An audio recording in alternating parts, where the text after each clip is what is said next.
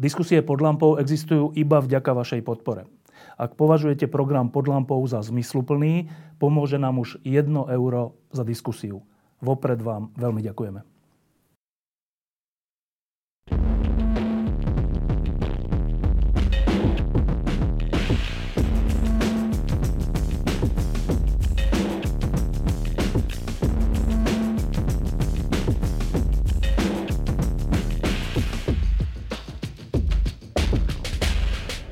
Keď sa v roku 1998 konali na Slovensku tie rozhodujúce voľby, tak sa vtedy hovorilo, že e, buď sa vydáme na cestu smerom k západu a budeme normálnou, slobodnou krajinou, alebo skončíme ako Bielorusko.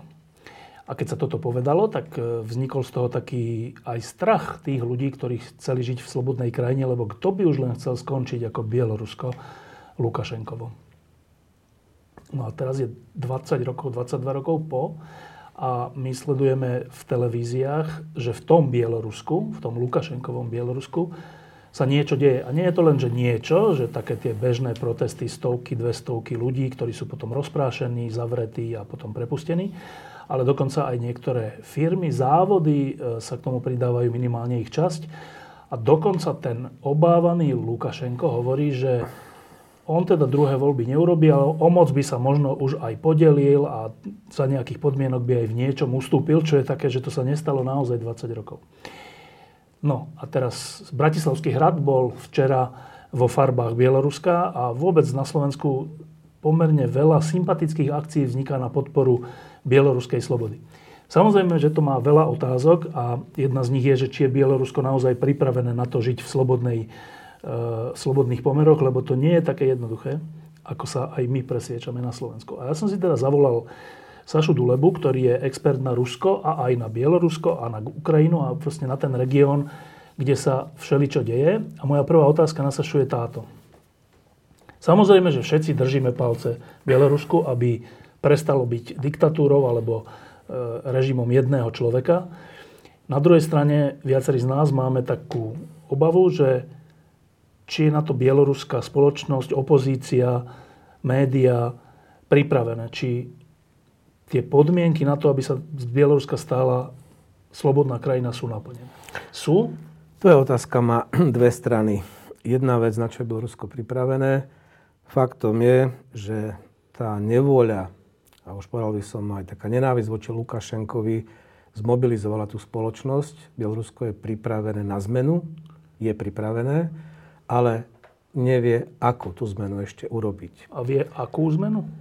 A obávam sa, aspoň čo sledujem vlastne ten vývin tam teraz, tak jednoducho zatiaľ som ešte nevidel nejaký zmysluplný program, politický program.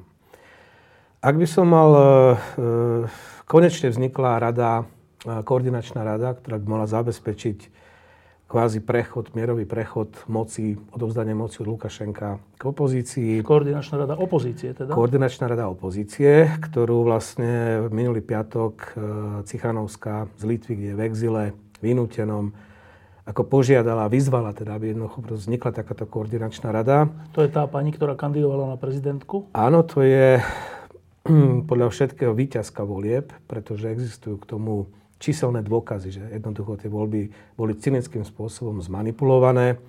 Aby sme túto otázku možno uzavreli, lebo stále sa o tom špekuluje, že to však nie, veď ústredná obná komisia vyhlásila niečo iné.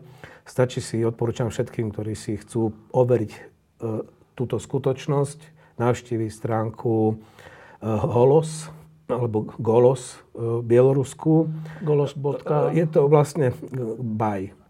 B, B, Y. BY. BY, po anglicky som povedal. BY, kde jednoducho, čo sa podarilo, vlastne to založila tú stránku organizácia Čestní ľudia e, s tým, že budú proste monitorovať e, spravodlivosť týchto volieb. Podarilo sa takmer celkový počet volebných okrskov v Bielorusku je 5700 a niečo. Im sa podarilo do 1989, tuším, volebných okrskov mať svojich pozorovateľov, lebo zákon hovorí o tom, že vlastne každý volič pokiaľ získa podpisy desiatich iných voličov z okrsku, tak môže byť pozorovateľ a má mať právo prístup, teda sledovať tie voľby, byť v tej miestnosti aj dozerať na ščítanie. Hoci je pravda, že zároveň ústredná komisia, ktorá to reguluje, hneď vydala vlastne reguláciu takú, že nemôže byť viac ako 5. Takže hneď v momente... V miestnosti? Týchto vlastne nezávislých pozorovateľov, ktorí sa tam legitimizovali takýmto spôsobom. Nemôže byť 5 v jednej miestnosti? Viac ako 5 ich nemôže ano. byť v, jednej, v jednom volebnom okrsku v tej komisii. Ale hneď sa tam nasačkovali E, všetky tie proluka, odbory pre Lukašenkovské mládež, čiže zostalo tých 989, čiže toto majú odkontrolované. A čo zistili? A čo zistili? Zistili, že 30% v priemere v tých tisícich boli jednoznačne proste prepísané ako výsledky, že jednoducho reportovali tie volebné komisie, ústredné komisie niečo iné, než bol reálny rezultat, čiže jedna tretina. A zistili, že pokiaľ, že vo všetkých týchto, kde mali tých predstaviteľov, tá vlastne Cichanovská získala od 600 a 700 hlasov. E, Lukašenko tých, e, vlastne medzi tými 150-200 sa to pohybovalo zhruba. Jeden volebný okrsok, to je zhruba tisíc voličov plus minus. No a vo všetkých vlastne získala medzi 60-70% a ak by mali platiť e, výsledky, ktoré oznámila ústredná volebná komisia, to by znamenalo, že v ostatných tých 4700 volebných okrskoch by ona nemala dostať v priemere viac ako 41 hlasov. Hej, čiže tomu nikto nemôže uveriť, že v tisíc volebných okrskov... Kde mali pozorovateľov? Kde mali, tam bolo 600-700 hlasov a vo zvyšných 4700 okrskov ona nezískala viac ako 41 hlasov. Čiže tomu nemôže proste... Dobre, čiže toto nájdeme na tej stránke golos.by. by. by. Ešte prebehla mediami taká informácia, že existuje aj záznam diskusie vo volebnej komisii, kde ten šéf volebnej komisie hovorí, že síce to vyhrala ona, ale my povieme, že vyhral Lukašenko, lebo musíme a tam sa niekto proti tomu aj postavil. Je, je hlasový záznam, hej? Áno, tak nielen to je viacero už prípadov, viacero členov tých komisí už proste povedali, že áno, výsledky boli sfalšované, potvrdili to. To znamená, aj z tých 4700 ďalších ľudia, proste členovia komisii potvrdili, že do, došlo k sfalšovaniu. Čiže jednoducho a, toto stačí na to, a, aby jednoducho bolo možné spochybniť spravodli, spravodlivosť týchto Dobre, a si povedal na začiatku, že to, čo, na čo je Bielorusko pripravené, je na zmenu, pretože už nie je len nevôľa, alebo do, ale dokonca aj nejakým spôsobom nenávisť voči Lukašenkovi tá vzniká z týchto manipulácií? Uh, to je taká vec, ktorá to už tak prekopila, respektíve čo znamenala prekročenie únosnej línie. Tam je toho samozrejme oveľa viac. Myslím si, že taká kľúčová vec to bolo COVID-19 a teda hlavne tá šírenie koronavírusu a situácia a postoj, akým Lukašenko vlastne sa k tomu postavil. To znamená, že nič je a Že nič nie je, chrípka, choďte, si zajazdite na traktoroch, pochoďte na hokej, dajte si vodku, saunu a proste to... Toto povedal? Nič. Áno. No a s tým, že jednoducho Bielorusko má už takmer 70 tisíc dnešnému dňu potvrdených prípadov. A jednoducho ľudia sami začali pomáhať nemocniciam, pretože tieto prestali ako zvládať. A e, vlastne robili sa zbierky, začali sa organizovať, ale jednoducho ten pocit, že ten štát, lebo toto bola devíza diktatúry vždy, že ja vám dám istoty, ja vám dám bezpečnosť, ja vám dám nejaké sociálne istoty a vy budete jednoducho znášať, že ja to proste vládnem takým štýlom, akým vládnem, aj to moja vec, nie vaša. Čiže ten COVID to do veľkej miery COVID tiež to v značnej miere to preklopil, ale to je typické, že pre všetkých mačov politike, či už e, diktátorov, ako však zoberme si Putina, jeho vyhlásenia z začiatku apríla, to nič nie je, to zvládneme ako žiadny problém. To isté Lukašenko, hej, to isté Maduro, Venezuele, ja neviem, Brazília, ale aj tých mačov populistických, ktorí sa dostali do politiky v demokratických krajinách ako Trump a podobne. Johnson. Ako populistický aj Johnson. Populistickí mačovia jednoducho na COVID-19 pohoreli. Mimochodom, to, to je pozitívna stránka, sa pri tom zastavme. To je pozitívna stránka áno, covidu. Že, máš na to vysvetlenie, že prečo tak postupovali? No lebo to patrí k ich e, e, obrazu, ktorý chcú vzbudzovať u toho svojho voliča, že títo komplikovaní, tento establishment, ktorý nezvládol finančnú krízu, lebo vlastne oni sa objavili v politike po finančnej. Uh-huh. Nehovorím o Lukašenkovi, uh-huh. ak hovorím teda o tých demokratických uh-huh. krajinách, tak vlastne po finančnej kríze tu máme tento typ populistického politika, ktorý chce mať imič, však jednoducho ja to všetko zvládnem. Tento establishment, ako to sú proste idioti, celé to pobabrali, tie strany, korupcia. Tomu rozumiem, všetko. ale počkaj, ale že... A ja som taký frajer, že ja proste mám jednoduché riešenie. No, no počkaj, ale že keď je živelná katastrofa, no, predstavme si, že príde tornádo, no tak aj najväčší populista nepovie, že to nie je tornádo a nebudú Keď škody. Keď už tornádo vidno, tak teraz to vidíme, že to priznali. No.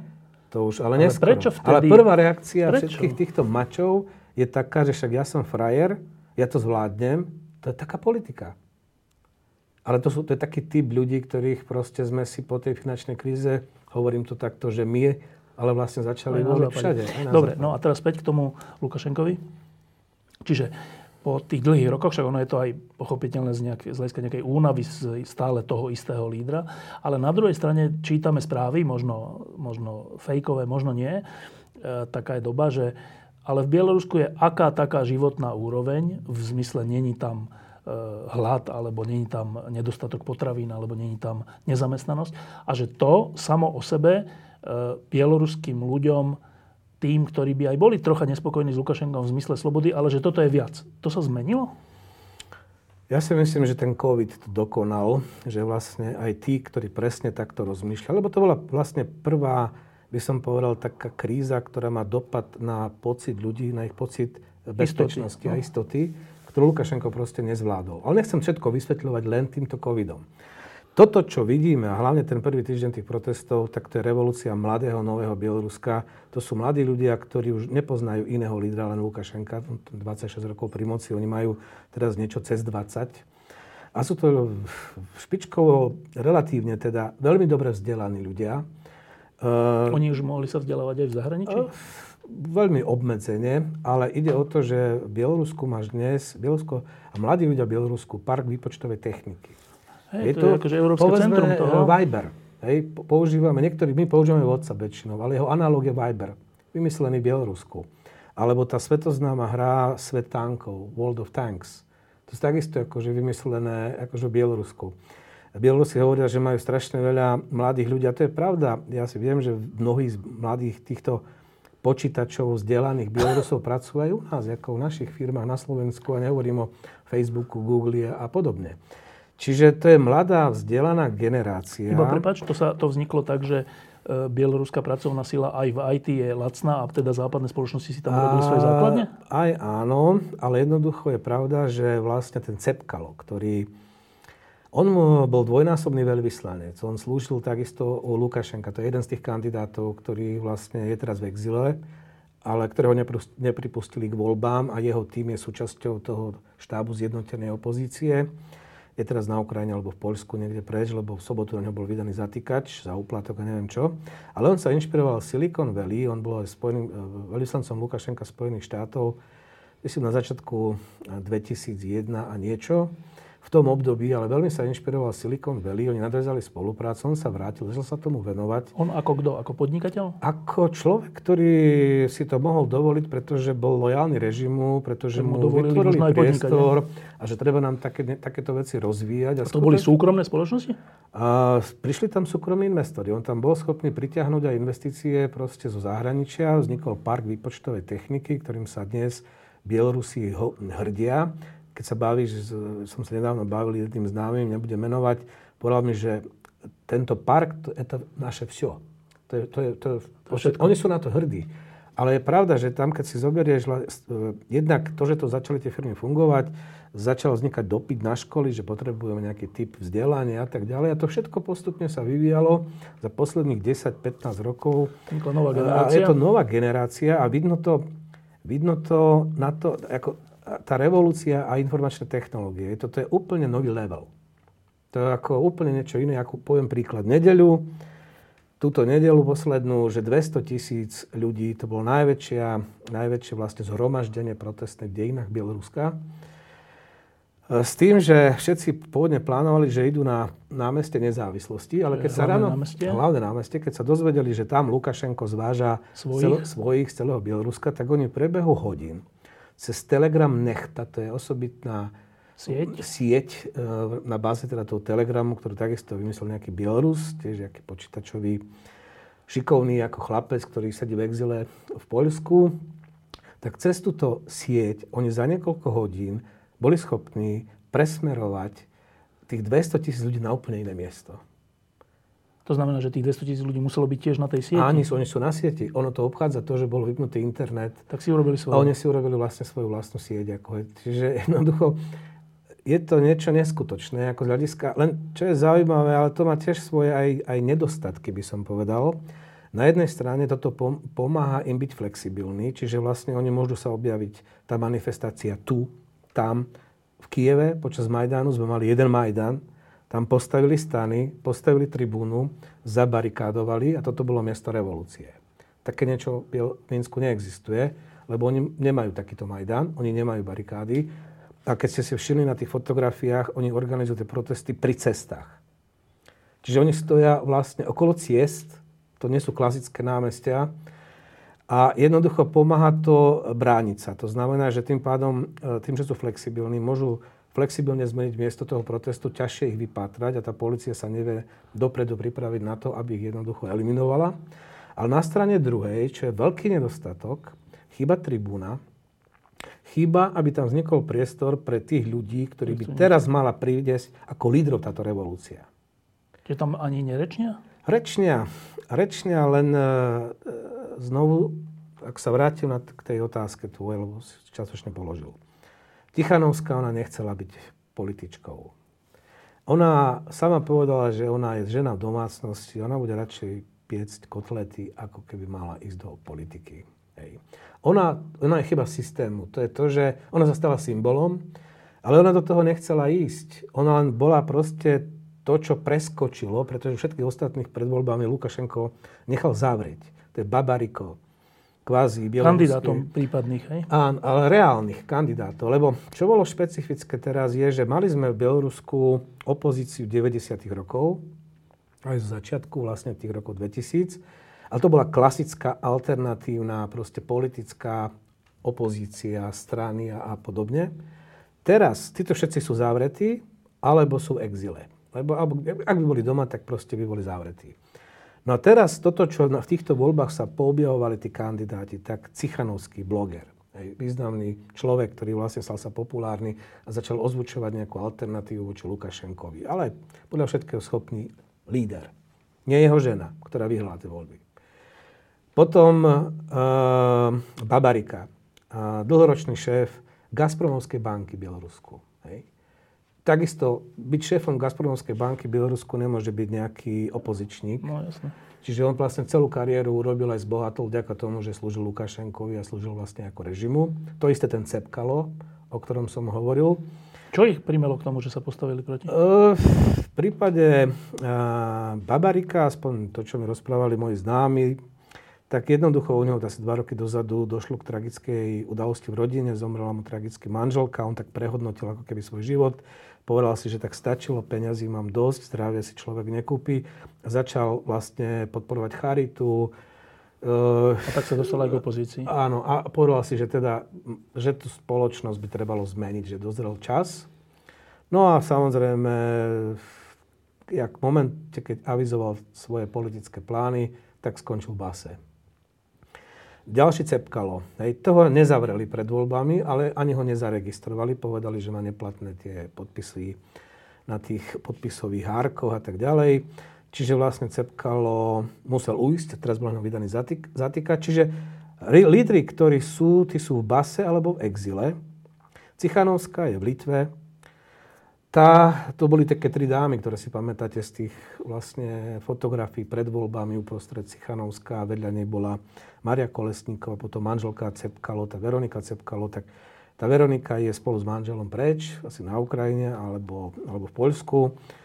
Jediná vlastne tá Cichanovská, tá je v Litve a jediná z nich, tá Kolesníková, ktorá to ťaha, je stále v Bielorusku. Tá jediná vlastne chodí na tie námestie, prihovára sa. Samozrejme, že prihovárajú sa už aj umelci. Pri, eh, ale nie politici, akože nie lídry. Ale nie lídry. Ako povedzme, no a teraz vzniká koordinačná rada, Čiže vlastne to revolúcia bez lídrov. Hej, toto, je, toto je na tom zaujímavé. Na jednej strane paradox, akože skutočne tie technológie komunikačné si vymysleli sám proste vlastné a je to vynikajúco postavené. Na strane druhej vlastne to nemá lídrov. No a k tomu teraz, aby sme, z tomu, aby sme porozumeli tomu, že či to má šancu na úspech.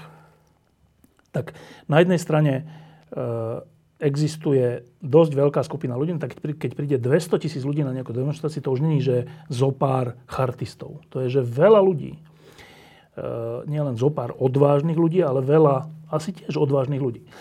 Na druhej strane hovorí, že lídry sú buď zavretí, alebo v emigrácii, Zrejme preto, že keby boli doma, tak tiež by boli zavretí. To, to zase hovorí o povahe toho režimu, že... To je ako niečo dodať, hej. No. E, teraz predpokladám, že média, však povedz, média sú plne Lukašenkovské? Vlastne väčšina médií je, proti, je pro Lukašenkovských. A teraz dochádza k určitým zmenám. A je taký príklad, to je príklad včerajšieho dnešného dňa, to je mesto Grodno, lebo ešte, aby, som to, aby sme to dokončili, lebo budeme skakať hore-dole, začali protestovať mladí ľudia. To sú, to sú Lukašenkové deti. Narodené v čase, keď on bol, oni iného nepoznajú, zároveň vzdelané deti, minimálne akože vedia pracovať s internetom, vedia si získavať informácie. Treba si uvedomiť, že 1 milión Bielorusov v priemere pracuje v zahraničí, väčšina z nich aj v Európskej únii, čiže ten, tá výmena informácií, porovnávanie, to, tam, to sa nedá už uzavrieť. Je to generácia, ktorá si povedala, že chce žiť, nechce sa báť, chce slobodne hovoriť, chce slobodne proste žiť, pracovať, chce toto zmeniť.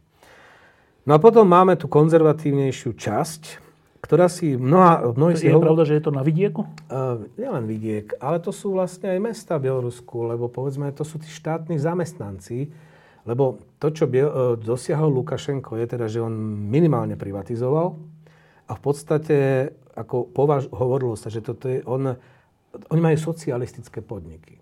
Štát dotuje, povedzme, keď podnik v štát, je, teda podnik je dotovaný, aby sa udržali pracovné miesta. A jednoducho, toto sú, oni majú prácu. Je to sú tie sociálne istoty, o ktorých sme hovorili, že ten režim, prečo to tak je, skade majú peniaze, to môžeme tiež sa k tomu dostať. Ale jednoducho, uh, teraz ide o to, aby od tých mladých, kde už je to jasné, to je revolúcia mladých Lukašenkových detí proti tomu svojmu baťkovi, aby sa to prenieslo do štátnych podnikov a tí pracujúci, tí, ktorí vlastne si povedia, no dobre, no tak je diktátor, ale máme prácu a jednoducho nejak sa o nás stará a neviem čo všetko. Týchto vyprovokovala brutalita. Čiže on robil zásadnú chybu, keď na začiatku, teraz už to tam nie je to, čo sme boli svetkami, to brutálne zásahy, to skončilo v momente, keď zo pár podnikov štátnych vyhlásilo, že môžu ísť do štrajku a vznikli tie štrajkové výbory. Čiže Lukašenko v momente, keď zist... A tí ľudia boli vyprovokovaní tým, ako brutálne zasiahla policia proti ich deťom. A úplne nevinní ľudia, len to, že išli proste po ulici, ani neprotestovali nič, proste všetkých brali, 7 tisíc ľudí, ako zabásli. Máme teraz svedectva novinárov, jedného z Talianska, neviem, z iných krajín, ktorí opísali vlastne, ako to celé prebiehalo. Už sú aj nejakí mŕtvi? A sú aj mŕtvi. Dnes je tuším tretí potvrdený, hoci sú správy od zatiaľ nepotvrdené od rôznych lekárov, že ten prvý deň, keď tie zásahy boli najbrutálnejšie, že tam bolo oveľa viac tých mŕtvych. Potvrdení sú dvaja a údajne dneska zomrel takisto na to, že bol zasiahnutý gumovým projektilom 43-ročný e, muž, tretí, teda oficiálne potvrdený. Čiže sú mŕtvi, sú zmlátení, tých 7 tisíc ľudí bolo proste... A to je priveľa už aj pre tých štátnych zamestnancov? A to už bolo, to už to je mlátenie našich detí. Ako, tak ty chodíš do tej roboty, proste, neviem, v strednom veku a máš 20-ročné deti a teraz vidíš, že tvoje decko proste zmlátili. To povedal ten veľvyslanec Lešťania, ktorý je tu na Slovensku, že my sme zistili podľa fotografií, že išlo zmlateného, dobitého spolužiaka našej céry, o ktorom vieme, že tento chlapec by v živote do žiadnych protestov nešiel ani nič by nerobil a proste ho ako zmlátili. Hej? Čiže... Zatiaľ to, čo hovoríš, sa trocha podobá na tú, v niečom na tú našu českú národní třídu že tiež, že bijú naše deti. Ale tak to je už tam, kde sú v prvej línii mladí ľudia, a to není prvý prípad, asi ani posledný, ako budú diktatúry, tak jednoducho bijú naše deti. A toto tých rodičov už proste potom začína vytáčať, že rekli, dobre, ja by som aj bol ticho, ale COVID, zmlátenie týchto detí, to proste rozbúrilo krv aj tým ľuďom, Dobre, ktorí si... a teraz sa vrátim k tým médiám, že odkiaľ aj tí zamestnanci štátnych podnikov, aj bieloruský vidiek, ktorý je dôležitý počtom, odkiaľ majú informácie, keď médiá sú v rukách Lukašenka? Internet. Oni sa vlastne cez Telegram sieť sa informujú sami Eh, som začal spomínať ten príklad, že v Grodno. Lebo Tichanovská vyzvala všetkých primátorov bieloruských miest, aby jednoducho umožnili legitímne, legálne mítingy, aby komunikovali s protestujúcimi. A zaujímavá situácia teraz v meste Grodno, to je jedno z najväčších miest bieloruských, kde primátor, a to nie sú primátori v našom zmysle, že sú volení ako, voli, ako samozprávy, to sú štátom menovaní primátori. Čiže Lukašenkovi ľudia? To, sú, to je štátna správa de facto, čiže oni vedia, že keď také čo urobia, tak jednoducho bude zle. bude zle pre nich. Napriek tomu v tom Grodne sa to stalo. V Grodne dokonca sa dohodli s protestujúcimi, začali prepušťať zadržaných ľudí, a Grodno ponúklo aj svoje, Grodno Plus, majú taký nejaký televízny kanál mediálny, že nech sa páči, akože informujte, využívajte. Ale to je jeden prípad hej, na celé Bielorusko zatiaľ. Ostatní zatiaľ necú. To, to neurobili. Čiže odmietli výzvu Cichanovskej. Kľúčové v týchto dňoch je, či sa skutočne pridajú generálnemu štrajku, pretože ten zjednotený štáb opozície vyzval na generálny štrajk. A čo je zaujímavé, som si dnes ráno pozeral, lebo konečne už vznikla tá koordinačná rada, ktorú vlastne, e, ako vzniká, tam je veľa otázok samozrejme. E, sú to dvaja mladí ľudia, ktorí predstavujú Cichanovskú a ona im dala mandát odsúhlasiť, kto v tej koordinačnej rade vlastne bude. Má ich byť podľa reglamentu, ktorý už je zverejnený na stránke má ich byť 70. A keď ich bude 70, môžu prísť aj ďalší, ale už budú mať len proste poradný hlas. Ale tých prvých 70 zvolí 7 člené predsedníctvo. A to 7 člené, potom už nebudú vlastne, potom už budú len radiť. A to 7 člené predsedníctvo vlastne má byť kvázi... Reprezentantom celej reprezentant, A oni budú rozhodovať vlastne o všetkom. Vyberú si svojho predsedu a tak ďalej. Ale tí 7 už vlastne de facto budú reprezentovať. Čiže to je spôsob, ako to institucionalizovať a vytvoriť nejaký leadership. Ja som si pozeral, majú momentálne 42 ľudí odsúhlasených a má ich byť 70 a potom to kvázi zavrú a budú robiť... Odvolia, no? Budú voliť.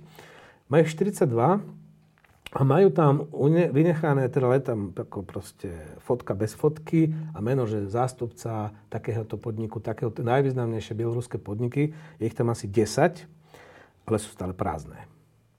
A to už je tretí deň, keď vlastne bola urobená tá výzva, že pridajte sa, vy, rodičia, pomôžte svojim deťom.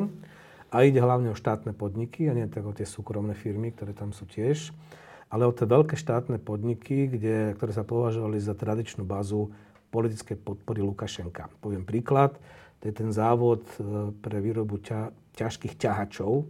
Oni vyrábajú aj ťahače vlastne na tie raketové systémy ruské, ako majú veľké objednávky z Ruska. Keď sa pozeráte niekedy na 9. mája na ako tie proste prezentáciu no, armádne, námestí, na no. armádne prehliadky, tak tie ťahače, na ktorých sú naložené tie rakety, to sú proste ťahače, ktoré vyrábajú v tom závode. To má 16 tisíc zamestnancov, veľká firma, u nás US Steel má 11, tuším, tisíc, to má 16 tisíc zamestnancov, ale z toho zhruba 200 ľudí sa pridalo k protestom a založili štrajkový výbor.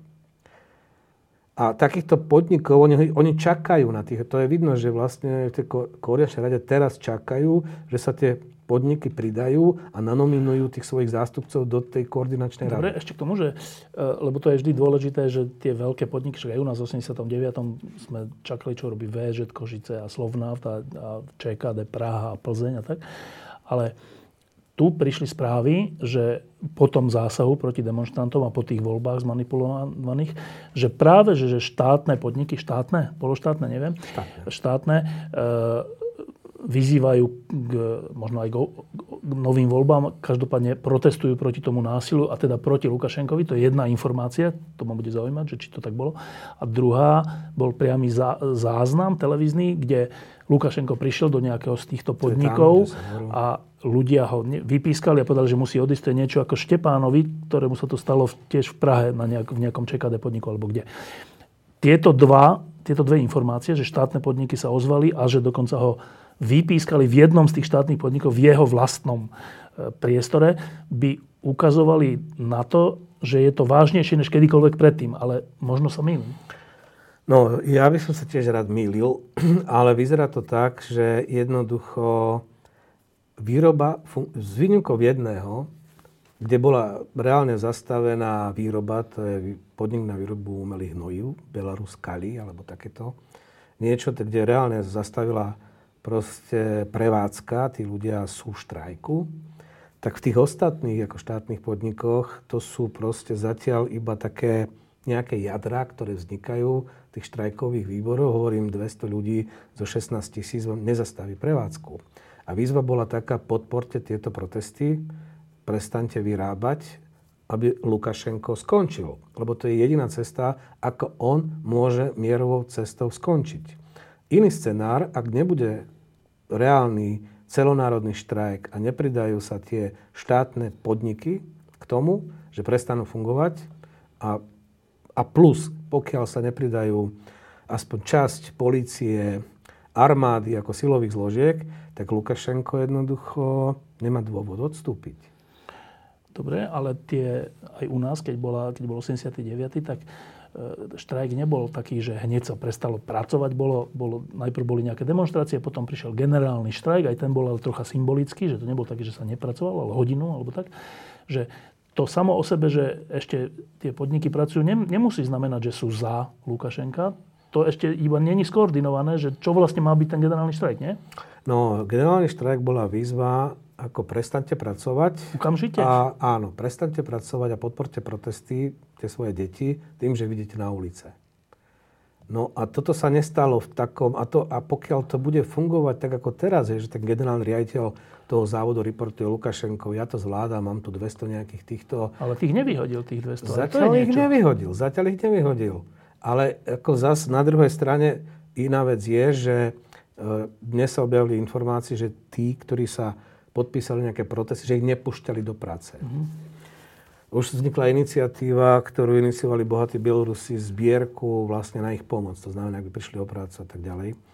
Ale to je iné. Čiže takto chcem povedať, ako zatiaľ nevidno, že by tá, hlavne tá stredná generácia a tí pracovníci štátnych závodov, to je podľa mňa nevyhnutnosť na to, aby sa toto pohlo ďalej. Že by sa pridali. Lebo keď sa oni nepridajú, pokiaľ povedzme sa nenajdú ľudia ako Leščene, akože u nás, ktorí povedia, ako to, toto nie, takto nemôžeme fungovať, potrebujeme zásadnú zmenu.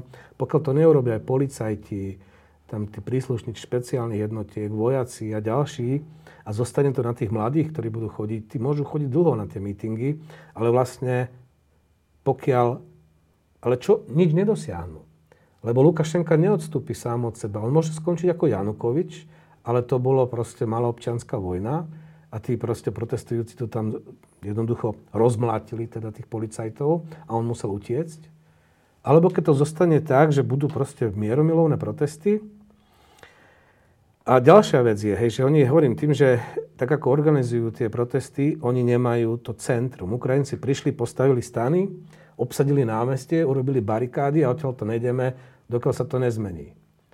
Tam také nič neexistuje.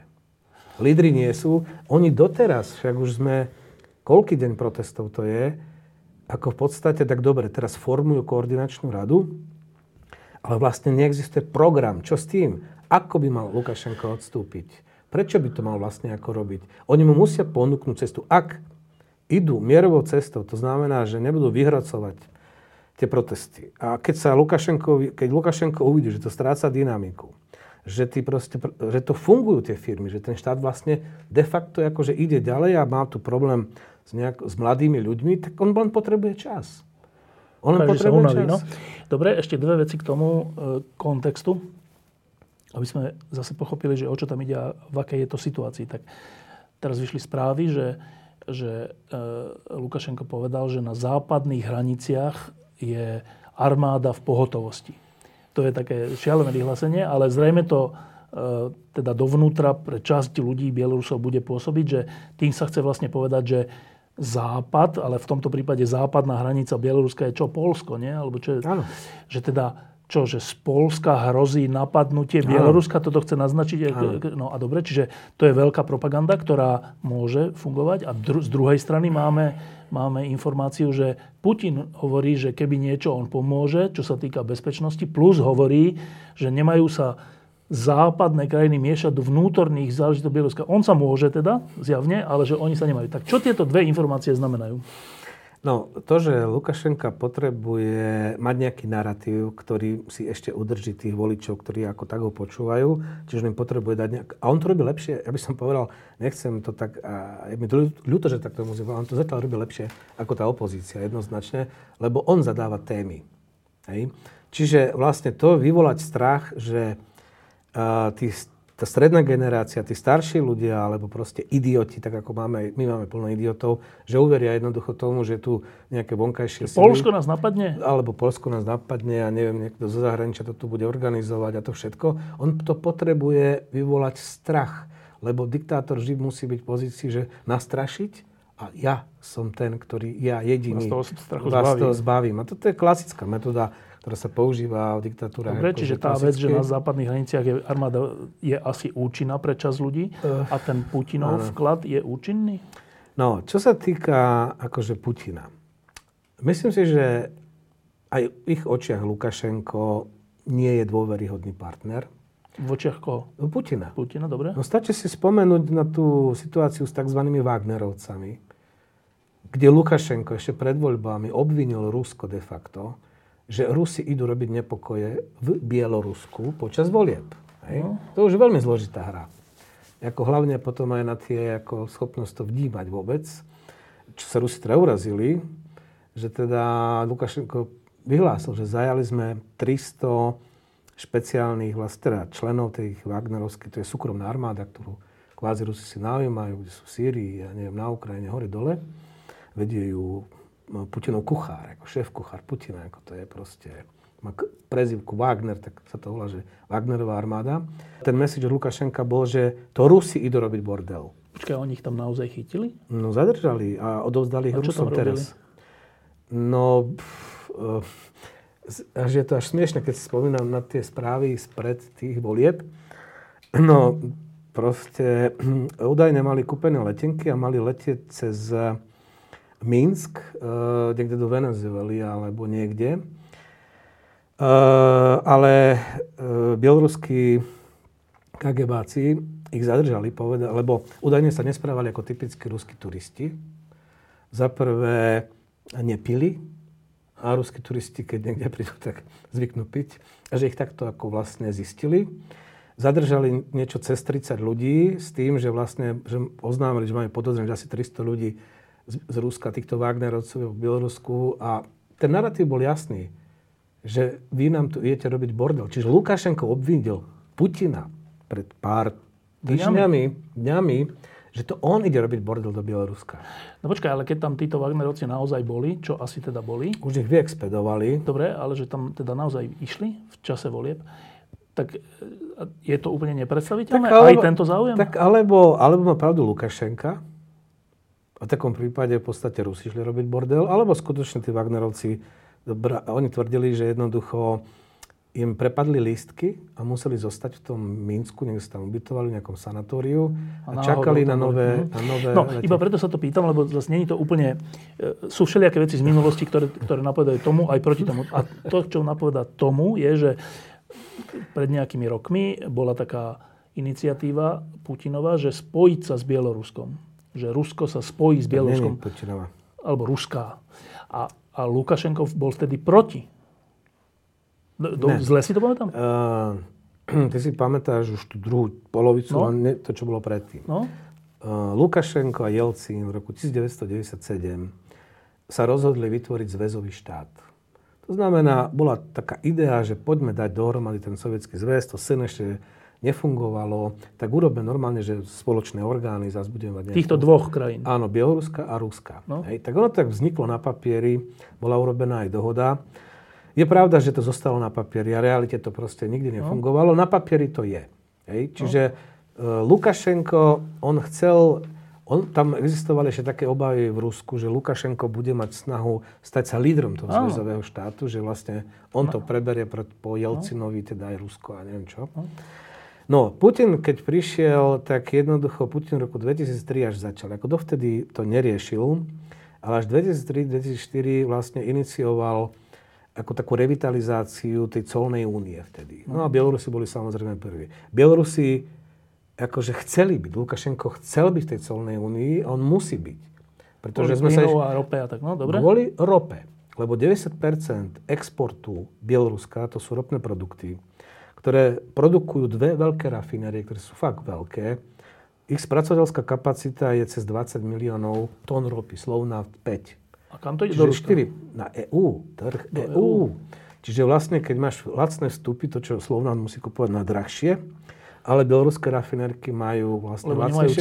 Lebo, áno, lebo proste sú v jednom colnom priestore a majú tak takéto potom dohody. dobre zarobia, keď predajú na západ. Oni, tr, oni mali proste ziskovosť niekoľkonásobne vyššiu než povedzme rafinérky na trhu ako EÚ, pretože EÚ nemá žiadne clá na dovoz vlastne ropy, plynu a tak ďalej. No. Otázka, či sa to nezmení, ale fakt je ten, že to vlastne znevyhodňovalo ako ten hlavný biznis Bieloruska je toto. Dobre, táto schéma. Preto boli za colnú úniu s Ruskom, však tomu rozumiem. A, čiže len kvôli, to, hlavne kvôli tomu, to, lebo uh, sú štúdie, ktoré ešte z tých konec 90. rokov potom, a hlavne keď vznikla tá colná únia po roku 2003, ako ukazovali, že v podstate to vychádza tak, že ten režim má z toho navyše 2-3 miliardy dolárov, taký tunelik, ktorý dostal vlastne Lukašenko ročne navyše vlastne k tomu, čo mali oficiálne zostavený štátny rozpočet a to.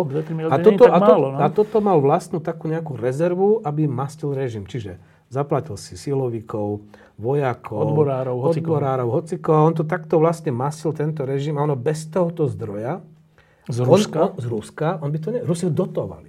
Dobre, no a teraz, a teraz k tomu. A teraz sa poďme, a vždy, keď Rusi mu šláhli na tento zdroj príjmov, tak vždy bol konflikt. Hej. Vtedy vždy dochádzalo k obdobiu, že Lukašenko hovoril, že... Radšej poďme do EÚ. Ja som z EÚ. Veď Pompeo tam bol vo februári. Ako Američania chceli predávať takisto ropu. Rusom sa podarila jedna vec pred pár rokmi dosiahnuť, že časť toho zisku e, z tých ropných produktov predaných v EÚ, vyrobených z ruskej ropy, ide do Ruska.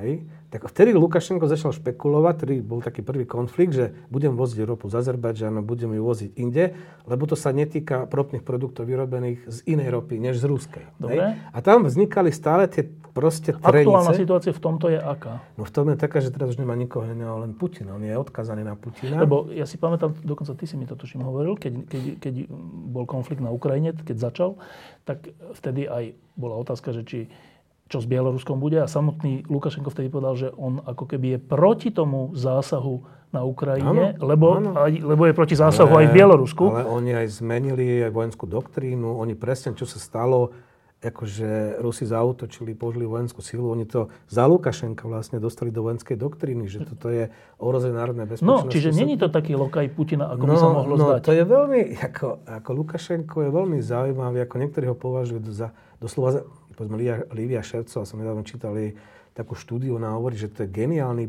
geopolitik. A teda bol geniálny, lebo on stále hral, ako vidíte, Wagnerovci. No, ja sa len snažím dopatrať, no. že tá, ten jeho vzťah k Putinovi je na jednej strane potrebuje ho ekonomicky, na druhej strane nechce ho v Minsku. On, on je odkazaný na toho dohodu s Ruskom. Len on si vždy nabíja cenu tým, že niekedy koketuje so Západom. No dobre, a, teraz, dobre, a čo teda z toho, čo teraz si povedal, čo, ako sa máme pozerať na tie Putinové no, vety, to, že keby niečo že pomôžeme? aj oni majú plné zuby Lukašenka. Kto? No Rusi. Ako potom všetkom to nielen... Prečo potom hovorí, že keby niečo, tak pomôžeme? No, pretože majú tú zmluvu o zväzovom štáte, majú zmluvu tzv. súčasťou taškenskej zmluvy, to je pandant NATO, len sú tam postsovietské krajiny, niektoré, nie všetky, ale Bielorusko, Rusko tam je, kde majú vlastne takisto článok o kolektívnej obrane, to znamená, čomu Putin môže povedať, zautočia na teba Poliaci alebo Litovci, no tak ja no, to sa nestane, samozrejme. No však dobre. Čiže čo znamená Ale on, tá potrebo, on potreboval narratív. Lukašenko len doma potreboval vzbudiť túto debatu, otvoriť. Tomu rozumiem, ale prečo Putin hovorí tie vety, ktoré hovorí? No a čo má povedať, že nie? Však musí dostať, dostať svojim záväzkom, keď sa pokiaľ nás požiadate o pomoc v súlade s Taškenskou zmluvou, my vám proste ako pomôžeme. Čiže to je formálna veta, nič, nič, nič za ňou nie je? Nie, ja si myslím, že osobne po tom všetkom, čo ste zažili, lebo takto poviem, Lukašenko mal emočne dobrý vzťah s Jelcinom. S Putinom si nikdy nesadli. Uh-huh. Čisto chémia nikdy v tom vzťahu uh-huh. nefungovala. Fungovali proste len kalkuly a záujmy. Uh-huh. Hej? Putin, jemu vadilo, že teda tak si vyskakuje a vlastne dotovaný vlastne z toho Ruska. A Lukašenko zás sa dával do pozície, ja som pre vás nenahraditeľný, vy ma budete musieť dotovať, lebo inak pôjdem na západ. Hej? Čiže to bola jeho proste hra. Oni ho tiež už majú dosť. Čiže Lukašenko majú, to je paradox, hej? Ale zas nemajú alternatívu, zatiaľ lepšiu alternatívu. No a to je tá dôležitá otázka. No. Lebo uh, keď sme sa ešte pred pár dňami stretli uh, tu v Bratislave, tak, uh, tak sme sa o tom troška rozprávali a vyrozumel som z toho jednu vec, že uh, tá bieloruská opozícia, teda tá alternatíva, nie je celkom dobudovaná, a to nielen, že personálne, ale ani akože programovo, alebo teda, že čo vlastne chceme. Uh, a a teraz taká kacierská otázka. A nevyhovovalo by Rusku a Putinovi, keby Lukašenko padol a prišiel tam niekto iný opozičný? Ale proruský. A jednoducho, ktorý by pokračoval možno zhruba v tom, čo robil Lukašenko, ale jednoducho nespochybnil by ten vzťah s Ruskom. Hej. Čiže áno, toto je presne ruský scenár. Podľa mňa Rusi tiež budú teraz hľadať alternatívu Lukašenkovi, lebo držať tohto, on sa skompromitoval jednoducho proti vôli Bielorusov, oni ho tam držať nebudú, ale na strane druhej potrebujú čas.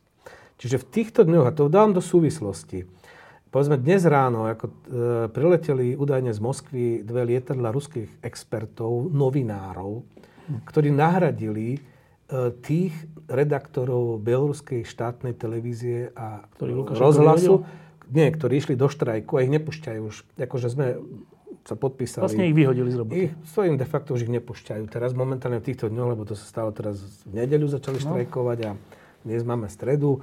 No tak prileteli údajne dve lietadla ruských vlastne redaktorov, ktorí teraz... Budú objektívne informovať. Budú objektívne informovať. No, čiže ako podľa mňa čas. Lukašenko potrebuje čas. A čo je zaujímavé, tu chcem znovu sa vrátiť do pondelka, keď bol na tom závode na jednej strane ho vypískali? On to nepovedal v tom prejave, čo povedal potom v jednom rozhovore s jedným z robotníkov, kde sa tváril, že má osobné stretnutia, rozhovory s ľuďmi. Tam povedal, že zabiť, ak, iba ak ma zabijete, tak budú ďalšie voľby a potom mu všetci začali kriť, že uchadí, uchadí, že zmizne a potom mal nejaké stretnutia ešte z, z Separe. Tak jednému robotníkovi povedal, však ja nie som proti predčasným, ako novým voľbám, však nech budú tie nové voľby, ale zmeňme ústavu Najprv zmeňme ústavu a ja sa podelím o moc s opozíciou. Hej? A potom nech budú nové voľby, prezidentské, parlamentné, lokálne, čas. všetko. Čas. Čiže vlastne Lukašenko prestala brutalita, čiže je menší dôvod pre tých štátnych zamestnancov a staršiu triedu sa pridávať. No, mladí budú chodiť na ulice, no čo? Pomáhajú mu Rusi tam, kde sa dá ten čas získavať a myslím, že to je dobrý príklad s tými redaktormi, hej, že proste vypomoc, brigádnická vypomoc, novinári proste prídu fungovať bude, bude, pôjde to ďalej. A hlavne opozícia, ktorá nie je schopná sformulovať program. No a to je tá dôležitá vec, že e, v tom 98. u nás, keď boli tie rozhodujúce voľby, tak tá časť Slovenska ktorá sa ukázala väčšinová, ktorá bola proti Mečiarovi, vedela, že my nechceme byť Bielorusko ani Rusko, ale že chceme byť súčasťou Západu, Európskej mm. únie mm. a NATO. Tie, tie protesty, ktoré sú teraz v Bielorusku, ktoré sú sympatické a ktoré, ktoré mnoho ľudí na Slovensku eh, vnútorne podporuje, lebo sa nám všetkým javí, že voči Lukašenkovi by to bolo fajn, keby títo mladí ľudia uspeli. Ale ako ty hovoríš, nemajú uh, program v zmysle, čo by chceli s tým Bieloruskom, okrem toho, že aby bolo demokratické. A tá otázka ťažká je, že a nemôže to skončiť tak, že oni teda Lukašenka porazia, budú nové voľby, ale bude to ešte pro-putinovskejší štát? Ešte to nie je jasné, že, že ho porazia, to je za prvé. Ale že keby sa to stalo? Pretože, hovorím, to je kritická vec, lebo v týchto dňoch sa o tom rozhoduje, ak Lukašenko presadí tú agendu, ktorú naznačil, ale, ale on aspoň on, on ponúkol postupnosť krokov. Čo to znamená nová ústava? No, rok sa bude rokovať. Že čo to má byť. No, a nakoniec sa nedohodnú. A, a v referende má to byť schválené. Že musí to byť referend... zase zmanipulované. No, a tak dobre, možno by nemuselo byť, OK. Ak by už tam bola nejaká parita, to znamená, že by bol nejaký dialog medzi tým koordinačnou radou. A no, s tým sa dá všeličo hrať. No, všeličo, ale čas. Hej, ale stále bude v hre a tak. To je jedna vec. Teraz sa hrá o čas. Lukašenko hrá o čas, hovorím, prestala brutalita. Keď zablokuje ten rozmach tých štrajkov, tých štátnych podnikov, hej, toto je kľúčová vec, aby to stále stelmil a nebude brutalita. Čiže utiší sa to. Rusi mu proste pomôžu ten čas získať, lebo oni potrebujú čas, aby si našli svojho. Ak ho budú chcieť vymeniť, hej, tak oni musia nájsť svojho človeka. Oni ho tam nemajú, respektíve, respektíve medzi tými, ktorí by mohli výjsť, ja neviem, z tých basy alebo vrátiť sa z exilu, uvidíme, čo to bude. Ale oni tiež potrebujú čas. No a opozícia vlastne tá časť nemá. Tá časť nemá, pretože tá potrebuje vlastne, a chce mierovou cestou dosiahnuť zmenu, pokračovať a, dosia- a preniknúť do tých štátnych podnikov, získať ich na svoju stranu, vyhlásiť fakt generálny štrajk, ktorý sa ukáže, že Lukašenko vlastne nič nekontroluje, rozpadnú sa silové štruktúry a jednoducho dojde k zmene. No. Ale to tam nie sme a v týchto dňoch sa to vlastne rozhoduje, lebo to nemôže byť tak, že teraz týždeň revolúcia, týždeň máme dovolenku a týždeň budeme zase robiť revolúciu. To sa rozhoduje v týchto dňoch. Vydrží, alebo a buď sa to zlomí, alebo sa to nezlomí. No dobre, ale k tej otázke... Dynamiku to nemá. A k, moj, k tvojej otázke je, že oni nevedia, oni nemajú zahranično-politický program. Keď Cichanovská... Nejde o program, ale ten pocit ľudí. Ani, ako oni, oni hovoria, že chcú mať dobré vzťahy so všetkými. Však to chceme všetci. No ale oni, toto je ich zahranično-politický program. Tam, keď Ukrajinci šli do toho Majdanu, tak si to mal vlajky európske, ako spolu s ukrajinskými a to bola voľba, no. civilizačná voľba. No. A tu je to čo? A toto to nie je. Čo to je? To je proste nedokončená revolúcia, by som povedal, alebo predstava o revolúcii. Hovoril som, na zviatku sme začínali. Bielorusko dozrelo na zmenu, lebo už majú plné zuby Lukašenku, ale nevedia vlastne, ako, čo s tým urobiť a čo vlastne chcú. Dlhé roky, to je zaujímavé, lebo dlhé roky, 10 ročia, to bolo tak, že tieto postsovetské krajiny, vrátane Československa, e, mali nejakým spôsobom jasno, že oni nechcú byť na východe, alebo na, ale na západe. A niekedy to mala menšia časť spoločnosti jasno, ale tá potom narástla a prevážila Hej. a trvalo to potom dlhšie. Niektorí to mali jasno hneď. Hej. A to bol taký, to bola skoro že samozrejmosť, že keď sme sa tu Aj. rozprávali, tak bolo jasné, že chceme byť na západe, nie Aj. na východe. To nebola otázka. Aj. Toto nie je vôbec nie. v Bielorusku? Nie. Toto nie je súčasť diskurzu teraz, revolučného diskurzu vôbec. Ale bez ohľadu na tú revolúciu, že... Nikto to nesformuloval. Tam nie je líder, ktorý by povedal, že z dlhodobé, lebo ani nielen, že krátkodobie, oni nevedia naformulovať 5 základných krokov, podmienok pre Lukašenka, ako má odísť. Lebo to musí byť, ak, chcem, ak nechcem ako, mať scenár ako na Ukrajine, že proste tam bude masaker a Janukovič zmizne, uteče, lebo jednoducho bude musieť utiecť. No. Čiže ak nechcú tento scenár, čo nechcú, čo nechcú to znamená, že dávajú Lukašenkovi čas, a keď sa tých štátnych podnikov zastaví a zároveň nevedia sformulovať 5 základných krokov, čo treba urobiť, aby odstúpil, no tak tí ľudia nevedia, že kvôli čomu vlastne ako na, na, na to... No, Oni chcú zmenu, ale nevedia, že čo. Dobre, toto, toto, čo teraz hovoríš, je mechanizmus, ako urobiť tú zmenu, ale ako keby ale hodnotou mali... tej zmeny, alebo teda hodnotami, ktoré sú za ňou, u nás v našom prípade, ano. aj v prípade Maďarska, Polska a ano. mnohých iných krajín, bolo, že chceme byť slobodná krajina a my sme tomu rozumeli tak, že to je krajina, ktorá je súčasťou západu, lebo to je slobodný západ. Dobre. Oni majú čo? Oni chcú mať slobodné, spravodlivé, demokratické Bielorusko a to, že majú byť súčasťou Západu, nie je súčasť debaty. Ani východu? Oni chcú mať dobré vzťahy so všetkými. Čiže oni nechcú byť ani, ani s Ruskom jako, viac ako dnes, ani so Západom viac ako nie, dnes. Nie, oni, dokonca Cichanovská, keď v jednom rozhovore pred voľbami povedala, že uh, my prehodnotíme vzťahy s Ruskom, my nepotrebujeme ten zvedový štát, že to je proste Dobre. len taká nejaká táto chimera, tak sa ľudia od Babarika a od Cepkala proste oborili, že čo tu začína vyprávať. A to sú tí lídry opozície. opozície. Že čo to vypráva, ako bude mať dobré vzťahy s Ruskom. Ich predstava je, že oni si urobia vlastne... Taký nejak... ostrov? taký ostrov ako v Ruskom mori, neviem.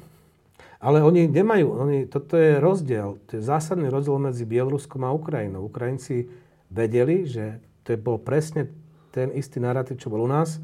My chceme zmeny politického systému a chceme byť súčasťou západu. Oni chcú zmenu politického systému, ale nehovoria o tom, že chcú byť súčasťou západu. Oni chcú byť za dobre so všetkými. A veď za dobre so všetkými není zlá ambícia, ale nejaká realistická vec je, že keď chcem byť slobodná krajina, musí mať nejaké garancie, nie? No áno. To oni takto neuvažujú? A nie. nie. A tomu, čomu to pripisuješ? A pripisujem to tomu, že jednoducho oni nemajú lídrov, ktorí by im vysvetlili, že na to, aby tá zmena vnútropolitická bola trvalá a aby sa naplnili tie očakávania, ktoré majú, k tomu je potrebná aj zahraničná politika, ktorá musí byť ukotvená o niečo. Tam to nikto tým ľuďom nevysvetľuje.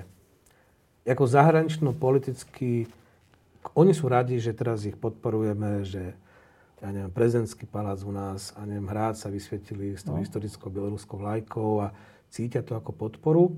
No ale ako tam to nie je téma. Ako nie je to téma tých mítingov, nie je to téma vlastne ich politické agendy. Čiže oni v porovnaní s Ukrajincami alebo aj s, aj s nami, oni ako keby uvažovali o časti problém. Pre nich zahraničná politika ako keby nebola dôležitá. Len ono to nie je, že zahraničná politika iba, ono je to v konečnom dôsledku aj ekonomika a všetko ďalšie, lebo e, teraz som niekde čítal, že aké sú teda ekonomické pomery v Bielorusku, e, že je to neviem, rádovo, že 60% životnej úrovne bývalých e, teda postsovietských krajín, ktoré sa stali mm. súčasťou západu, čiže je tam nižšia životná úroveň, ale nie úplne hrozná. Ale všetko je to štátne, štátne podniky sú dotované, to znamená, že keď tam príde slobodný systém, no.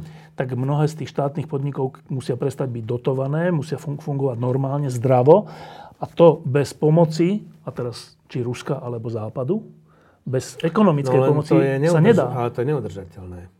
Čo je Ako Západ má udržiavať socialistickú ekonomiku? Nie, nie, nie, bez pomoci, v zmysle bez pomoci s transformáciou. Ale samozrejme, tam musí byť, za, ako ich čakajú tie reformy proste kvôli tomu Baťkovi, no a to je ale ktorý otázka, chcel že, mať sovietský zväz. Ale oni vedia, že keď, keď budú slobodná krajina, že ich čakajú reformy, ktoré sú niekedy aj ťažké? Uh, keďže o tom nemajú debatu, tak... Ani o tom to nemajú debatu? Uh, som presvedčený, že sú ľudia, ktorí si to uvedomujú, len nie je to súčasť politického diskurzu ani debaty. Lebo často sa stane, že keď takáto krajina nevedomá si toho, čo znamená byť slobodná, aké sú to aj záväzky, aká je to zodpovednosť, napríklad, že musíš urobiť nejakú transformáciu nef- mm. neefektívnych podnikov, tak, tak môže sa potom stať, že síce sa zbavia Lukašenka, ale príde taká dezilúzia, že si zvolia ešte horšieho.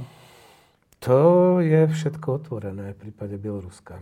A preto, Čo je to za spoločnosť? Troška ju poznať. Čo je to za spoločnosť? Tak, e, tak to úprimne poviem, že ja fakt som sa venoval vždy hlavne Ukrajine a Rusku. Aj Bielorusko no. som vždy tak vnímal a priznám sa úprimne, že ani nejak, ma, keďže tam bol taký jednotvárny režim, tam nebolo... 20 rokov, no. Akože, čo tam skúmať, čo tam, čo tam riešiť. Ako, podľa mňa tí Bielorusi, aspoň ktorých ja poznám, a spoznal som nejakých, tak sú to zástupcovia rôznych výskumných, veľa z nich žije vo Varšave, pretože museli no. odísť jednoducho, tak možno mám taký skreslený pohľad, alebo tých, tých, tých čo žijú v exile v Polsku, ktorými sme sa párkrát už stretávali, sme spolupracovali na nejakých projektoch, tak to sú proste európsky ľudia. Oni majú predstavu, chcú, že tá ich krajina by mala byť súčasťou vlastne Európskej únie, mala by byť slobodná, mala by prejsť transformáciou. Ale to sú vzdelaní ľudia, ktorí jednoducho už na to majú vyhranený postoj. Tí, čo sú v Bielorusku, hej, tak tam ten vyhranený postoj proste nevidím. Nevidím. Čiže jednoducho je to možné, ja si to vysvetľujem tým, že tam proste nie, nie sú tí lídry. Lídry, ktorý by, ktorý, líder musí nielen zadať, on musí vzdelávať ľudí a musí im vysvetľovať, čo nás čaká. Za tým to bude toto. Hej. Bude to ťažké. Budeme, bude nás to bolieť. Ale toto je naša cesta. Bielorusko je, je krajina, ktorá mala hroznú históriu, e, hroznú v zmysle bolestnú históriu, e, veľa mŕtvych. E, tej, tej knižke Timothy Snydera, myslím, sa aj píše o Bielorusku veľa. A teraz poviem taký, takú osobnú skúsenosť. My sme mali takú sériu pod lampou v Kieve, na Majdane sme, sme ju robili a, a mali sme tam aj troch, štyroch hostí z Bieloruska v priebehu dvoch mesiacov. A tá skúsenosť moja je takáto, že boli hostia z, teda z Ukrajiny, z Polska, z Českej republiky a tak, z Maďarska. A tí hovorili, že otázka, odpoveď, otázka, odpoveď. A keď tam bol Bielorus, sympatickí ľudia, tak na otázku hovoril, že 10 minút. Hmm. Každý jeden z nich, nezávisle od sebe, za tri týždne už som vedel, že teraz pôjde Bielorus, bude strašný, strašný monológ. Trochu som nad tým rozmýšľal, že čo to je. A iba taká hypotéza, že mal, získal som, to boli väčšinou emigranti, ktorí mhm. boli zavretí a utiekli a tak, že, že to je, že, a to je pred 5 rokmi alebo tak, ale že to je krajina, v ktorej ľudia ešte nemôžu ani len slobodne hovoriť a keď raz môžu, tak sa toho nevedia nabažiť. Že niečo takéto. Je to v tomto zmysle, že, že uh, nie, nechcem povedať, že zaostala, ale že natoľko trpiaca krajina neslobodou, že ešte na, na tú slobodu nie je pripravená? No, ťažko to takto zjednodušovať. Ako nikto nie sme prorokom, aby sme to vedeli vlastne nejak úplne vedieť jednoznačne hovoriť. Ako, treba mať pokoru aj voči tomu, čo hovoríme sami, ako súdime, povedzme, o inej krajine. Fakt je ten, že na rozdiel povedať, ja to stále porovnám s tom Ukrajinou, lebo v podstate zhruba máme, máme koniec Sovietskeho zväzu, ktorý dobieha ako dobieha, mm. niekde skôr, niekde neskôr. Mm Lukašenko z toho urobil taký skanzen Sovietskeho no. zväzu, socialistická ekonomika, také nejaké tieto. No a teraz prišla generačná zmena, jednoznačne ľudia chcú žiť inak, chcú byť slobodní. Čiže oni chcú byť slobodní. Toto je potreba, ktorá tam jednoducho je. Čiže oni sú zreli na tú zmenu, oni chcú mať, nechcú tento systém, nechcú, aby to fungovalo ako to je. Čiže zmenu chcú. Len proste jednoducho kvôli tomu, že tí lídry Jednak ich ničil, ako vedel, to znamená väzenie, exil. Nemohli komunikovať s tou spoločnosťou. Čiže tam sa nesformovalo to povedomie také, že čo to vlastne znamená, tá sloboda, čo to všetko obnáša, čo to, čo to bude stáť, akú cenu to bude mať, čiže to si neuvedomujú. Obávam sa, že to je taká naivná revolúcia zatiaľ. No a potom vlastne úplný myšmaš tej zahraničnej politike. Hej. Oni si to skutočne predstavujú ako hurvinek válku by som povedal, že jednoducho budú môcť mať nejaké slobodné, spravodlivé Bielorusko, podporované, ja neviem... Nízkymi cenami z Ruska a ešte aj nízkymi cenami z Európskej diktatúrou z Ruska. Ako, hej. Slobodné, spravodlivé, demokratické Bielorusko podporované Ruskou. Čiže to sú veľmi naivné predstavy. No a je pravda, že Bielorusi, na rozdiel od Ukrajincov, oni skutočne nemali nikdy vlastnú štátnosť. Ukrajinci aspoň tej prv, po tej prvej svetovej vojne mali tam niekoľko, 5 koľko rokov, to proste ako bol štát. Hej. Bielorusi, proste Kievská Rus, Litva, potom Cárske Rusko, čiastočne Polsko. Čiže oni nikdy, oni vlastne získali štátnosť až po rozpade Sovjetského zväzu. Čiže to tiež podľa mňa vec, síce ani my sme toho moc nenaštátnicovali, ak by som to takto povedal, akože Slovensko v tých dejinách, ale predsa len to povedomie toho, že tu máme nejaký, nejakú autonómnu elitu Slovensku, tak tu vieme od toho polovice 19. storočia, že máme nejaký program, povedzme, že máme práva nejaké politické a takéto.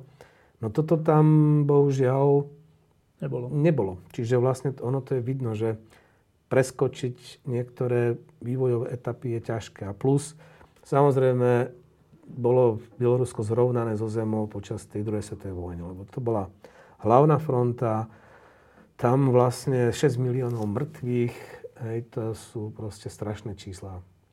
To, čo sa s Bielorusom stalo a samozrejme potom teda Sovietský zväz. Heď Lukašenko, on bol predseda kolchozu. Oni všetci boli proti Gorbačov, lebo Gorbačov prišiel taký západňar a začal, e, hovoril, že musíme robiť reformy, lebo to je neudržateľné. Tak oni všetci si chceli vykolikovať svoje republiky sovietské. Však Lukašenko jediný tam nechal ešte tú sovietskú vlajku. To, čo vidíme, tú bielo-červenú, tak stará. toto je historická stará, no. tak on si jediný ponechal tú zeleno-červenú, ako hej, ešte zo Sovietskeho zväzu, čo už neurobil žiadny z tých diktátorov, čo ešte chvíľu vládli.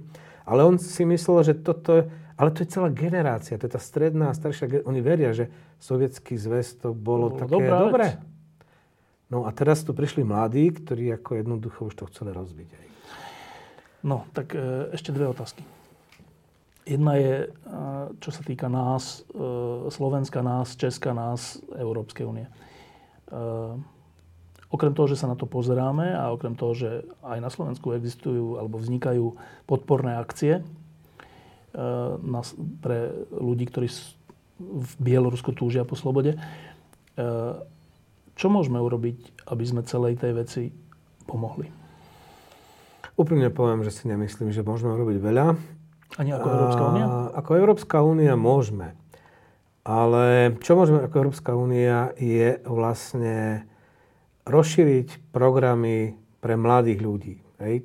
To znamená, aby viac cestovali, pracovali, študovali, mali príležitosti. Čiže Akože Bielorusia by mohli áno, študovať áno. v Európskej Ako robiť tresty alebo nejaké sankcie, to nemá žiadny zmysel, lebo to by sme trestali celú spoločnosť.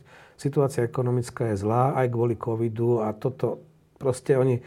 Aj, aj, aj ten model nie je dlhodobo udržateľný, pretože bez dotovania to, čo tam majú, to nie je možné a tí Rusi tiež sa pýtajú, že reku, čím budeme púšťať. Tiež peňažky dochádzajú, to vidíme v Chabarovsku a proste vidíme v iných veciach aj v Rusku. Čiže nebudú mať, nemajú záujem to dotovať. Rusi tiež by mali záujem, aby to proste fungovalo nejak samodostatočne. Čiže ako ekonomické sankcie proti režimu teraz, to by mali byť sankcie proti tým ľuďom. Však tak to aj je zatiaľ. No, takto, a takto by aj malo zostať. A nič viac nemôžeme urobiť. Iná vec je, uh, lebo ak to pôjde to tým scenárom, že to nebude rýchla zmena, že Lukašenkovi sa podarí, čiže zastaví sa to na tých štátnych podnikoch, začnú rokovania o novej ústave a to bude na dlhé lakte. A bu- čiže tam by to chcelo zrejme pomôcť s tými rokovaniami, čiže sprostredkovať e, rokovania medzi Bieloruskom a tou opozíciou. Ale to si zase myslím, že do toho Rusi, bez Rusov to nebude, čiže to môže skončiť podobne ako rokovania v riešení krízy na Donbase, Nemecko, Francúzsko, Rusko a... Minsku. A Minsku už nemusia nikam chodiť. Všetko môže byť v Minsku. Aj. No, takže vlastne jediná vec je nejak tlačiť na Lukašenka, a to môžu robiť tí naši lídry, nejakým spôsobom, aby teda sa dohodol a odišiel. E, ešte podotázka k tomu, že aby to nevyznelo zase beznádejne, že tie Lukašenkové vety, že ja sa aj o moc nejako podelím, ale však môžeme niečo urobiť, dá sa. E, sú také, že za tých 20 rokov si nepamätám, že by bol takto defenzívny. No ja si myslím, že to povedal potom, jak si ty povedal, Štepan Vyprask no. niekde v Čekade, tak on si tam zažil na tom prejave, kde no. im povedal, keď začali že uchadiť, no. že môžete ma zabiť, ale voľby nebudú. A už o pár opäť, hodín už nie. A nie, to boli minúty, lebo potom mal nejaké, mu zorganizovali tam stretnutia s jednotlivými a to snímala samozrejme štátna televízia. A jednému z tých robotníkov to povedal na tom istom závode. Čiže na pódiu to nepovedal, tam, keď počul, že uchadí, uchadí, bol v šoku, lebo on, keď žije v bubline a väčšina diktátorov zvykne byť zabalená v informačných bublinách. A toto je jeho volič. Toto sú ľudia, ktorí on proste venoval všetko svoje dobrosrdečné úsilie, aby im pomohol žiť, mať prácu a oni teraz mu kričia, že mám ísť. Čiže toto bolo dobré. Ako toho muselo ako tak preplieskať. Nič ako toto, doteraz ho tak nepreplieskalo, keď mu tí robotníci začali toto kričať. No a potom z neho vystrelila takáto vec. Ale on zase není, nie je úplný idiot, hej, takže on je politik, skúsený politik, tak on vie, že v podstate on už tu prehral. On vie, že tú situáciu proste prehral, on teraz potrebuje odísť, ale na svojich podmienkach, nie pod tlakom. Čiže on bude hrať na toto a presne keď nanúti tomu, tej koordinačnej rade debatu o novej ústave, akože vytvorme nejaké skupiny pracovné, ktoré budú riešiť pol roka. Toto potom bude ďalšieho pol roka referendum. Rok to je dosť času na to, aby si povedal, vieš... Akože, Vybral si svojho nástupcu. Niečo také a Rusi tiež potrebujú čas, aby mali svojho nástupcu, ktorom môžu dôverovať a bolo tam minimálne riziko, že to napadne potom otočiť. Oni potrebujú nového Lukašenka z hľadiska zahraničnej politiky. A všetci tí lídry, ktorí sú tam teraz, oni, ani, oni sa boja povedať niečo proti Rusku. Ako oni sa opravujú. Keď niekto niečo povie, že takže bude akože nejaký zlý vzťah s Ruskom. Nie, nie, nie, stop. Čo si povedal? Čo si povedal? Nie. Bude mať dobrý vzťah s Ruskom. Dobrý vzťah s Ruskom není zlé, ale podriadený vzťah, submisívny vzťah s Ruskom je zlé. Uh, no, posledná otázka. Uh, keď sme sledovali, čo sa dialo na Ukrajine, tak to bolo strašne dramatické a stalo to aj mnoho životov a, a vtedy si ty povedal aj viacerí iní ľudia, že tým vznikol vlastne ukrajinský národ. že tou inváziou Putinovou nedocielil to, že Ukrajinu získal, ale že Ukrajinu práve že stratil a Ukrajina získala aj nejakú hrdosť, však napokon aj tá, tá, tá ulica, kde sú tí, tie pamätníky obetí, sa myslím volá niečo s hrdosťou, to má spoločné. Ehm, a tá, a tá Ukrajina, keď ju sledujeme za tie roky, tak nejako ťažko dva kroky dopredu, dva dozadu, jeden dopredu, ale niečo nejako napreduje. Nie je to už e, taká tá... E, ko, teda korupcie je tam stále veľa, ale nie je to taká tá krajina, ktorá je úplne závislá od Ruska politicky teraz. A nie je to aj mafiózny štát, to sa predsa nie zmenilo. Nie je. Hej. Nie je. Čiže veľa sa podarilo. Veľa sa aj nepodarilo a, a ešte to bude strašne ťažké. No ale na tom príklade vidíme, že keď nejaká postsovietská krajina z bývalého sovietského zväzu krajina e, chce niečo dosiahnuť a chce byť naozaj slobodná a chce byť súčasťou slobodného spoločenstva, tak je to strašne ťažké. Je to oveľa ťažšie, než to bolo u nás. Oveľa. A teraz tu máme Bielorusko. Tak ak sa na Ukrajine niečo podarilo za tie roky a, a, držíme palce, e, je možné, že keď sa takto stretneme za 5-10 rokov, tak povieme o Bielorusku, že niečo sa podarilo? Ťažká otázka, lebo nikto nie je prorokom. Ja verím, ja vidím teda v tých, tých, tých mladých ľuďoch v Bielorusku obrovský potenciál. Oni sú šikovní, sú tvoriví, sú kreatívni, to už ukázali. Ja som presvedčený, že tá krajina má obrovský potenciál. Nemôžem povedať nič iné. Otáz, otázne je, že kedy sa tam konečne objavia politickí lídry, lebo to, čo najviac, čím trpí Bielorusko, je to, že proste tam chýbajú politickí lídry.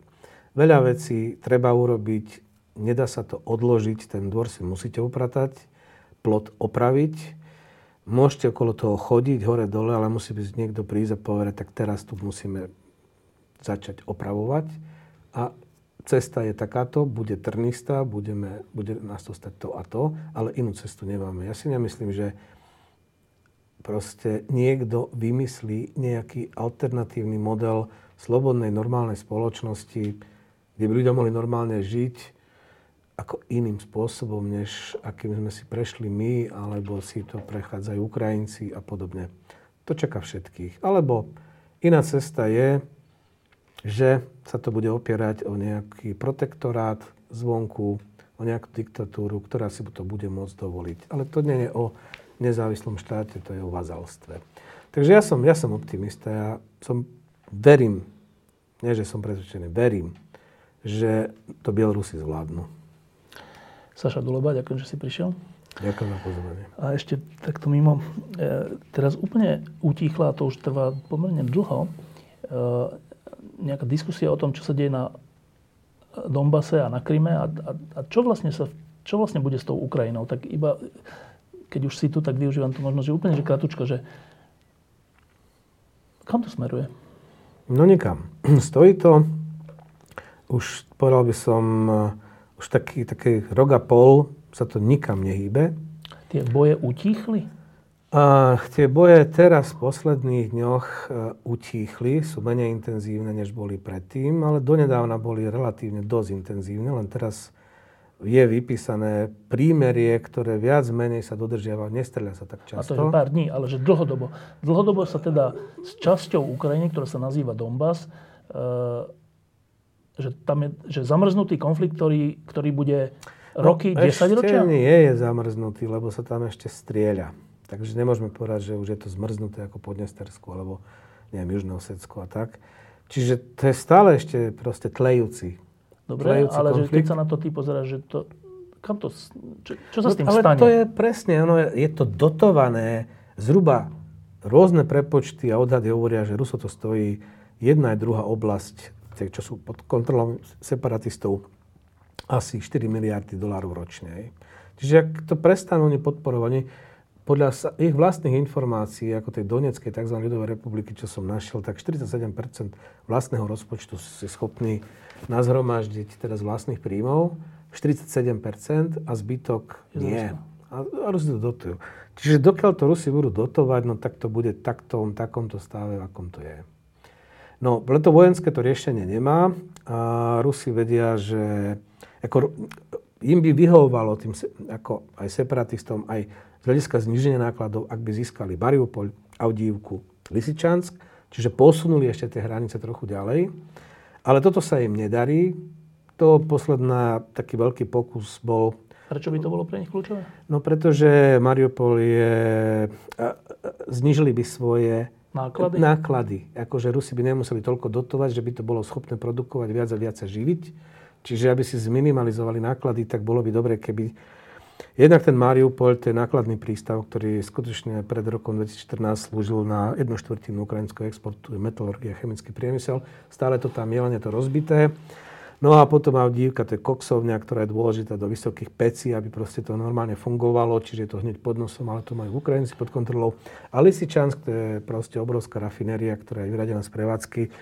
To je vlastníctve roznefti, ale tiež 15 miliónov tón ropy je schopná spracovať. Dobre, ale to zdá sa, že nezískajú. Čiže, čiže no. čo, sa, čo sa ide no nič, nič. Vojen, vojenské riešenie to nemá. Čiže vojenské riešenie to nemá. Ukrajinci vedia, že keby sa niečo pokusili, momentálne na, nabehne regulárna ruská armáda a Rusi zase vedia, že keby to niečo urobili, tak totálna vojna hrozí s Ukrajinou. A zase Ukrajina má dnes po Rusku vlastne Turecku tretiu najväčšiu armádu v Európe, 250 tisíc ľudí, do troch dní sú schopní zmobilizovať 1 milión, majú 250 systémov čiže ani, S-300. Ani nechcú nič, čiže? My máme dva, oni majú 250, to sú protiraketové. No. Čiže to, nemá to vojenské riešenie, ktoré by bolo proste Pre možné, výhodné, no? alebo možné. Preto je tu balans. A čiže? Vojenské není a politicky na to, aby sa to vyriešilo politicky, na to nie je politická voľa a Rusi majú stále dosť peniazy, aby to dotovali, čo tam Dobre, je. a z toho by vyplývalo, to je úplne posledná vec, e, keď sa Ukrajina rozhodla, a tiež boli pritom veľa mladých ľudí, ale aj veľa obetí, keď sa rozhodla, že chce byť súčasťou Západu a teda Európskej únie, tak vtedy, keď Rusko napadlo Donbass, tak sa hovorilo, že to urobilo preto, aby tým natrvalo zabránilo tomu, aby Ukrajina bola kdekoľvek prijatá, lebo neprie, nepríjme ani Európska únia krajinu, ktorá je vo vojne, alebo ktorá má na svojom území nejaký zamrznutý konflikt alebo nezamrznutý. Takže z toho, čo hovoríš, vyplýva, že toto sa Rusku vlastne podarilo. Ale nie, to nie je pravda. Cyprus. Cyprus je akože proste rozdelená krajina, grécka časť súčasťou Európskej únie. Uh, povedzme, Turecko má podpísanú colnú úniu. Ako, čiže tam to sú, toto je doslova uvedené v prípade ako politických kritérií členstva v NATO, že krajina by mala mať no. vyriešené spory so susedmi, konflikty, no? konflikty, to sa týka NATO, nie tak Európskej únie. Ako Ukrajina má asociačnú dohodu, začali ju implementovať, ako hovoríš, horko ťažko, ale ide to. Zhruba do roku 2027 by mali vlastne nabehnúť na to, že budú mať asi 90% európskej legislatívy. Čiže to, čo máme my u seba doma, to bude platiť na Ukrajine a toto vlastne umožní úplne odstrániť. Čiže Ukrajina bude ako Norsko. De bude členom Európskej Ako únie. Norsko. Island, Liechtenstein. Oni majú tú dohodu EHP, Európsky zvarský priestor, ktorý znamená, že nie sú politickými členmi EÚ ako inštitúcií, ale sú de facto vlastne člen, súčasťou jednotného. Čiže toto je ukrajinská budúcnosť, gruzínska aj moldavská keď ako čas, tak sme v roku 2020, ešte tých zhruba 7 rokov roboty majú pred sebou na to, aby jednoducho harmonizovali, teda aproximovali legislatívu, inštitúcie a tak ďalej. Ale ako tá zmluva vlastne vytvára rámec pre ten vývoj na Ukrajine. A ten vidíš ako nevr, nevr, nezvratný, hej? A v podstate nemajú. Akú alternatívu majú? Majú oni niekde ropu, akože môžu si, alebo niečo iné, ako čo by im, čo majú Rusi? Akože proste, keď máš prístup k vlastným peniazom z nejakého dôvodu. Nie to sa pýtam, ale že Rusi tomuto nezabrania. No nemôžu, ako tomu zabrania. To prebieha. No to je dobrá správa. No tak EÚ e vyhrala v tomto, ak to máme takto zjednodušovať, lebo Ukrajinci vyhrali, lebo Ukrajinci sa rozhodli, že chcú mať takúto perspektívu. Ale k tomu skôr ale neskôr prídu aj Bielorusi. Lebo tí lídri, až sa tam raz objavia, pochopia, že z dlhodobého hľadiska vlastne nie je alternatívy. Diskusie pod lampou existujú iba vďaka vašej podpore. Ak považujete program pod lampou za zmysluplný, pomôže nám už 1 euro za diskusiu. Vopred vám veľmi ďakujem.